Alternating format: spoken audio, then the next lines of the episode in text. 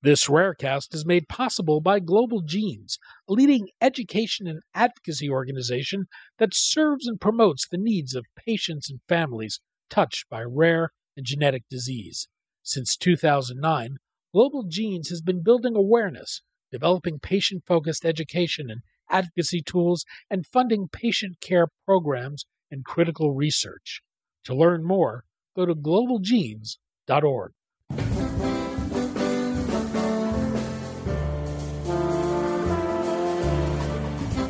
I'm Daniel Levine, and this is Rarecast.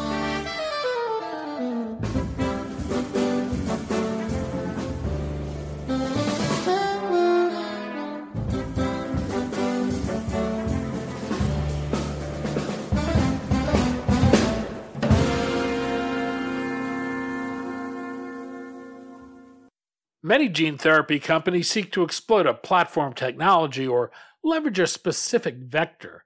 Rocket Pharmaceuticals is pursuing a multi platform pipeline of treatments that directly target the genetic mutation underlying rare childhood disorders. We spoke to Gaurav Shah, CEO of Rocket, about the company's approach to gene therapy, the conditions it's targeting, and how it determines what gene therapies it will pursue.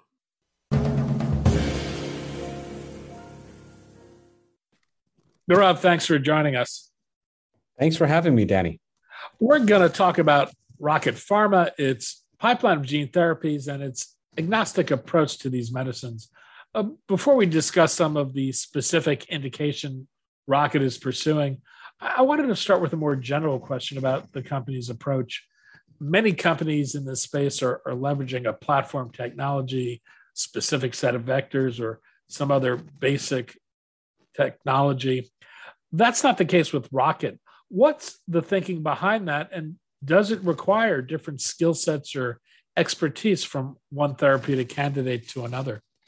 Yeah, great question. So, first of all, the company was started six years ago by a group of, of health providers, physicians, and scientists, and, and um, most importantly, folks who are focused on the clinical side of things rather than early discovery. And as a result, just the lens through which we look at developing a pipeline is going to be clinical focused, right? So we start with the end in mind, which is what are diseases where there is a large unmet need and a large number of patients who don't have available treatment options. That's how we start. And then we look back and say, you know, we ask the question what is the appropriate enable technology? What technology makes sense to address this disease in the field of gene therapy? And in those efforts, we found two technologies which were advanced enough to support these patients in the near term and at most medium term. And those two were the in vivo AAV platform and the ex vivo Lenti platform. So, in many senses, it, in some sense, we're platform agnostic, but in some sense, uh, it's not about a platform approach, but more of a clinical disease approach. Given that Rocket is not tied to a platform technology, what drives the selection of programs that Rocket chooses to pursue? The way we select assets and pick diseases to try to cure potentially is three ways. One, we want to have a clear, clean, on target me- mechanism of action that predicts a good response with gene therapy. What does that mean? You want to hit the cell of interest and the protein of interest directly. For example, Danon disease is a disease of the heart in which a certain protein called LAMP2 is missing. And because of the missing protein, these patients uh, build debris in their cells and therefore go into heart failure. So what we do is we correct the LAMP2 problem in cardiomyocytes, heart cells. So we insert a correct version of LAMP2 into cardiomyocytes in an attempt to reverse the disease at the core, at the root. And that is how we start looking at assets. Secondly, we want to look for achievable endpoints. And what does that mean? Endpoints sometimes take time. So just because you can restore a protein and make these cardiomyocytes, these heart cells better, doesn't mean you can do it in a relatively short amount of time. It, it, it could take a decade or more, right? So we find diseases where the preclinical data, the preclinical models suggest that we can reverse the disease course in a reasonable amount of time, meaning say one to two years. And then third, we want to go after diseases where we can have a sizable population. So the uh, resource investments we make into these technologies and these diseases um, can benefit a large number of patients. Patients, and we try to be first, best, and only in class, which is also important. We think it's important to be only in class in this field because that way we are pursuing drug development methodically, strategically, and not rushing to certain endpoints just because certain stakeholders want them. And I think that's an important part of our thesis as well. Out of the 7,000 or so rare diseases that, that we know about today that affect 300 million people, um, we, we try to carve out large segments of the population so we can address them one by one as we grow our pipeline. You're pursuing both lentiviral vector therapies and AAV therapies what determines the appropriate vector for a particular condition? Excellent question. So, as I mentioned before, we, we start with the disease in mind first and then do apply the correct platform or technology, AAV versus Lenti. The ex vivo Lenti programs are best suited for bone marrow derived diseases. And that's because when you remove stem cells from the marrow, you are able to insert a correct gene and those stem cells, when reinfused into the body, automatically hone to the bone marrow. In other words, there's a word called tropism. They have tropism for the bone marrow. So you can take the stem cells and put them outside the body, but when you correct them, they go back to the bone marrow, right? So, in other words, we can treat these stem cells outside the body. That's why it's called ex vivo. And we use a vector called lentivirus vector, which works very well in the ex vivo setting to correct these stem cells. So for bone marrow derived disorders, ex vivo lenti is a commonly preferred approach. For other organs like heart, liver, CNS, eye, an in vivo AAV approach may work better. And that's because the AAV vector, it's a viral vector just like lenti, has tropism directly for those organs. For example, AAV9, which is our program in Danon disease, an AAV9 based gene therapy, it's the ninth version of that AAV. Um, it's a capsid called AAV9, right? That has a direct tropism for heart tissue, more so than most other organs. So when we infuse that directly into the vein, just like the stem cells go to the bone marrow, the AAV9 directly actually goes to the heart. So that's how we select the platform, starting with the disease in mind first you have two lead experimental therapies that are in phase two studies. The first is RPL102, which is in development for the rare genetic condition Fanconi anemia. What is Fanconi anemia? Fanconi anemia is it's a rare disorder. It affects mostly children, but also uh, continues to affect these children as they grow into adults. It's a disorder of DNA repair that results in bone marrow failure and a predisposition to cancer, especially leukemia and head and neck cancer. And without a bone marrow transplant, these patients have bone marrow failure by the age of 10 in most cases and go on to develop leukemia and pass away in their teens and 20s. But even with a bone marrow transplant, these patients later get head and neck cancer and live longer, but still tend to pass away, unfortunately, in their 30s. So, re- really a devastating disorder. And how does the condition manifest itself and progress? Two thirds of Fanconi anemia cases are caused by genetic defects in a gene called FANK-A, and the rest, one third, are other FANK subtypes such as C, G, and others. These subtypes are known as Fanconi anemia complementation groups. So, as mentioned before, most patients, unfortunately, have bone marrow failure. Actually, this occurs in about 80% of patients by the time they're age 10. And what treatment options exist today? What what is the prognosis for patients with the condition? An allogeneic bone marrow transplant can work. It can potentially cure patients of the hematologic, mean, mean the blood manifestations of the disease. But the issue with allogeneic transplant is that one, it's not always available. In fact, we've learned that only one third of patients who actually need a bone marrow transplant with Fanconi anemia are getting a bone marrow transplant. But it's also limited by toxicities, including graft versus host disease. And graft versus host disease can be painful for the patient and also result in some early death. What's even worse is that graft, versus host disease increases the risk of head and neck cancer, in some cases by 30 fold or more. So, patients who get bone marrow transplant do potentially have a cure of the blood disorder, which means the bone marrow failure and the leukemia, but they have much higher incidence later for head and neck cancer. What is RPL 102? How is it prepared and how does it work? RPL 102 is our ex vivo lentiviral gene therapy candidate, which is now in a phase two registration study for the treatment of this disease, Fanconi anemia. And it contains stem cells that have been genetically modified. They've been uh, apheresed from patients via uh, basically taking circulating blood and, and extracting it from the body. And these cells are then bathed with a lentiviral vector that contains a correct version of either the FANC gene, FANC A gene for now, but eventually all the FANC complement types, like I mentioned above before, and then reinfused into the body. So that drug product that is genetically modified but derives from the patient's own marrow is reinfused into the marrow.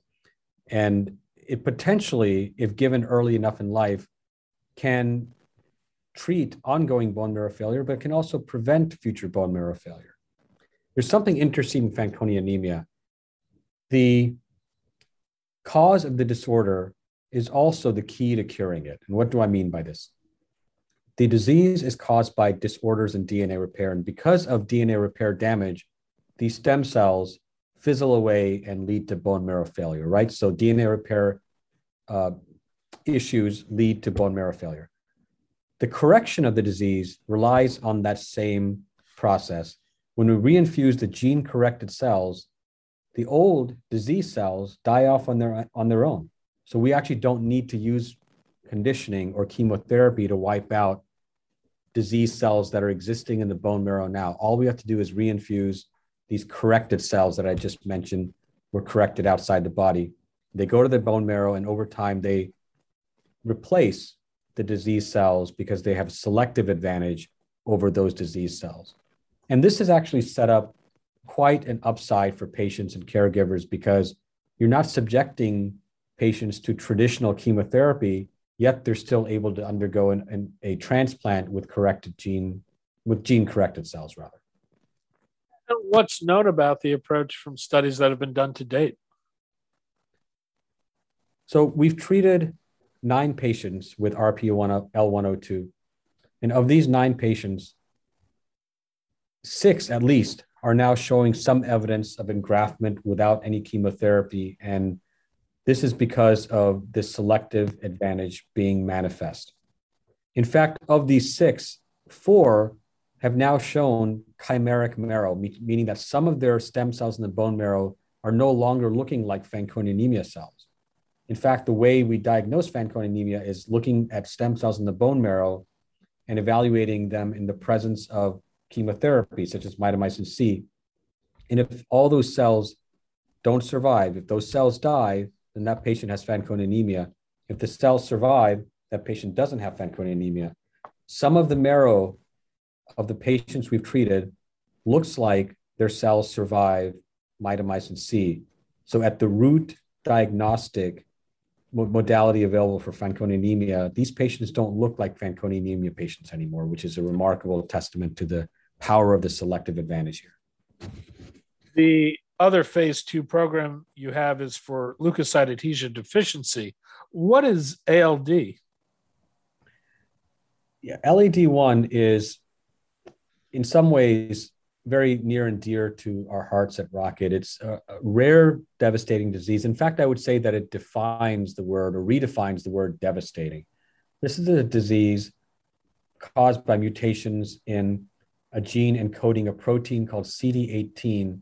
You need CD18 on certain white cells for those white cells to get out of the bloodstream and fight infection. Without that CD18, these patients have recurrent pneumonia and other infections, and uh, they can be very fatal early in life. And what happens to someone who has LAD1? What what is the prognosis for them, and, and how are they treated? Are, are there any available therapies today? Sadly, some of these infections, like pneumonias and other infections, can lead to early death. In fact, two thirds of these children pass away by the age of two. So, again, redefining the word devastating. And allogeneic transplant can also treat LAD1 effectively, but because the disease is so rapid and rapidly fatal, often it's not possible to find marrow or a match in time. So we see a lot of patients die without even being evaluated for a transplant, very sadly. You're developing RPL201 to treat this condition. Is it similar to what you're doing with Fanconi anemia?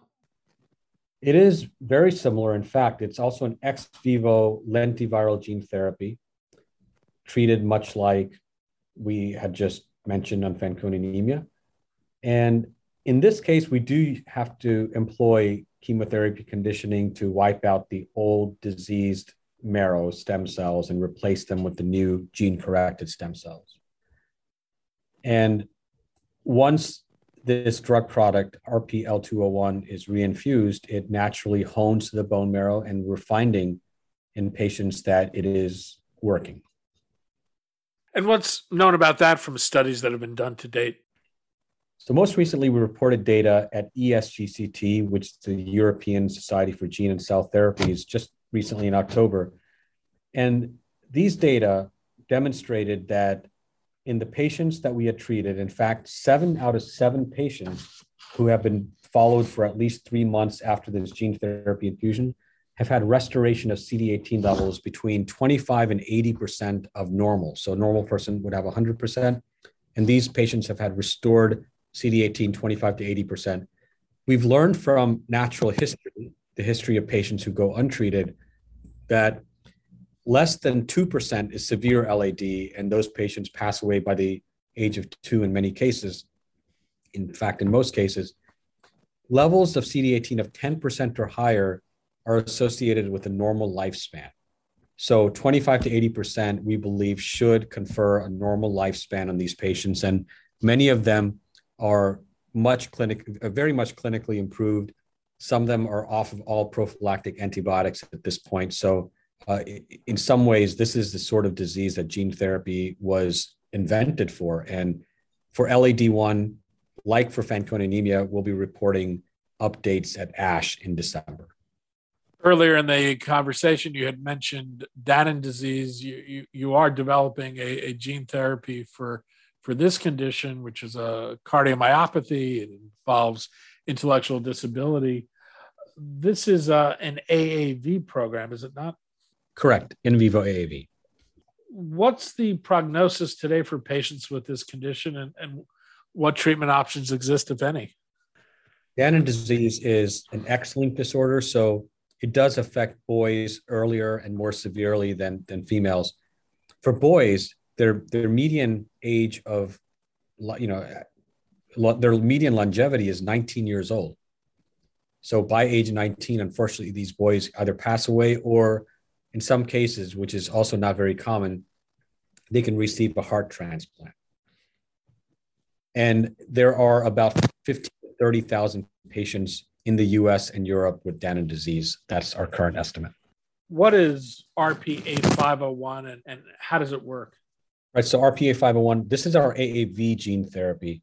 And potentially, by the way, could be the first gene therapy for a monogenic, meaning a single gene cause of heart failure and it contains an AAV9 capsid, which, as I mentioned, loves the heart, combined with a restored LAMP2, in this case, the LAMP2B isoform of the transgene. The LAMP2 is uh, a protein that is important in something called autophagy, which is like the vacuum cleaner of a cell. And as I had mentioned earlier, without this protein, debris starts building up in the cell, and these patients uh, rapidly progress to heart failure.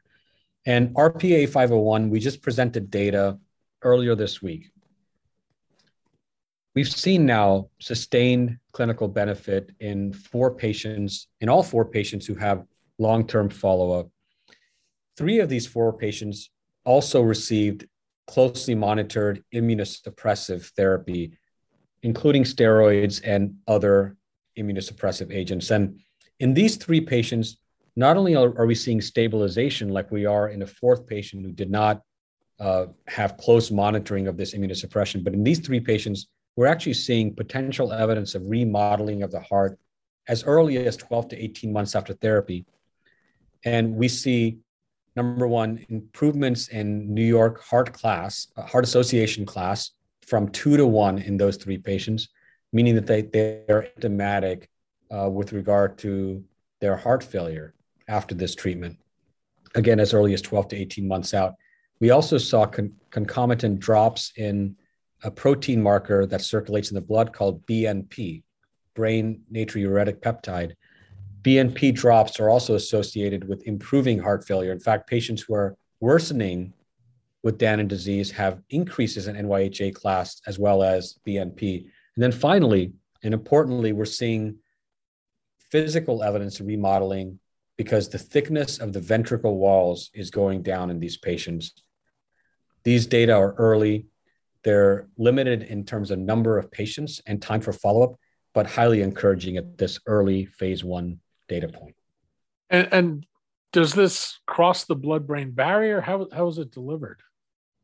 Yeah, this is delivered through intravenous infusion and it gets straight to the heart, uh, you know, just IV like, like any agent would. AAV9, however, is also known to potentially cross the blood brain barrier. Uh, systemic AV9 was used for the Avexis Zolgensma program, which is a CNS disorder. So there are CNS manifestations of Danon as well that could be affected uh, positively with this therapy. As you think across the, the pipeline here, what's the regulatory path forward and when might you be in a position to seek a, approval for the first therapy so for danon disease our regulatory path is as follows. We will finish our phase one. We've started a pediatric cohort. We recently initiated dosing in pediatric. In our case it's age 8 to 14 ultimately these are patients who may benefit the most from gene therapy because it's almost preventative in these patients. And we will finish the phase one with two to four patients in this cohort, hopefully only two if there are no safety events, which there have not been so far. And then we'll approach the FDA after a reasonable amount of follow up from these patients to design what we anticipate could be a pivotal phase two trial with one or more of the endpoints that I discussed above as being potential registration endpoints we anticipate that we could start having those discussions with the FDA as early as toward the end of 2022. And how about for either the lentiviral therapies that we had discussed? So Fanconi anemia and LAD1 are both in, in pivotal registration trials now in agreement with both FDA and EMA. They are enrolling rapidly. In fact, LAD1 has completed enrollment of nine patients, and FA enrollment is ongoing but progressing pretty quickly. And at some point in 2022, we do think that we'll reach what we would call top line data, means data that is ready to present for BLA and MAA filings. So both of those programs are on track for potentially the first commercialization for Rocket. Rocket and AUKUS completed a $26.4 million private placement. How is that money being used and, and how far will that funding take you? So this is added on to funding that we've already had. Uh, we currently have about 420 million in cash, and that cash gets us into the second half of 2023. We're well funded to advance all five of our current gene therapy programs and also to support both R&D development and manufacturing in our Cranberry, New Jersey facility where I'm sitting now. It's 100,000 square foot space. Our hope is that we could have five potentially curative therapies available to rare disease patients in the US and EU by 2025. And in addition to that, we hope to have more programs in the clinic in new indications that we find through the mechanism that, that we discussed earlier. Gaurav Shah, CEO of Rocket Pharma. Gaurav, thanks for your time today. Thank you, Danny. Great chatting.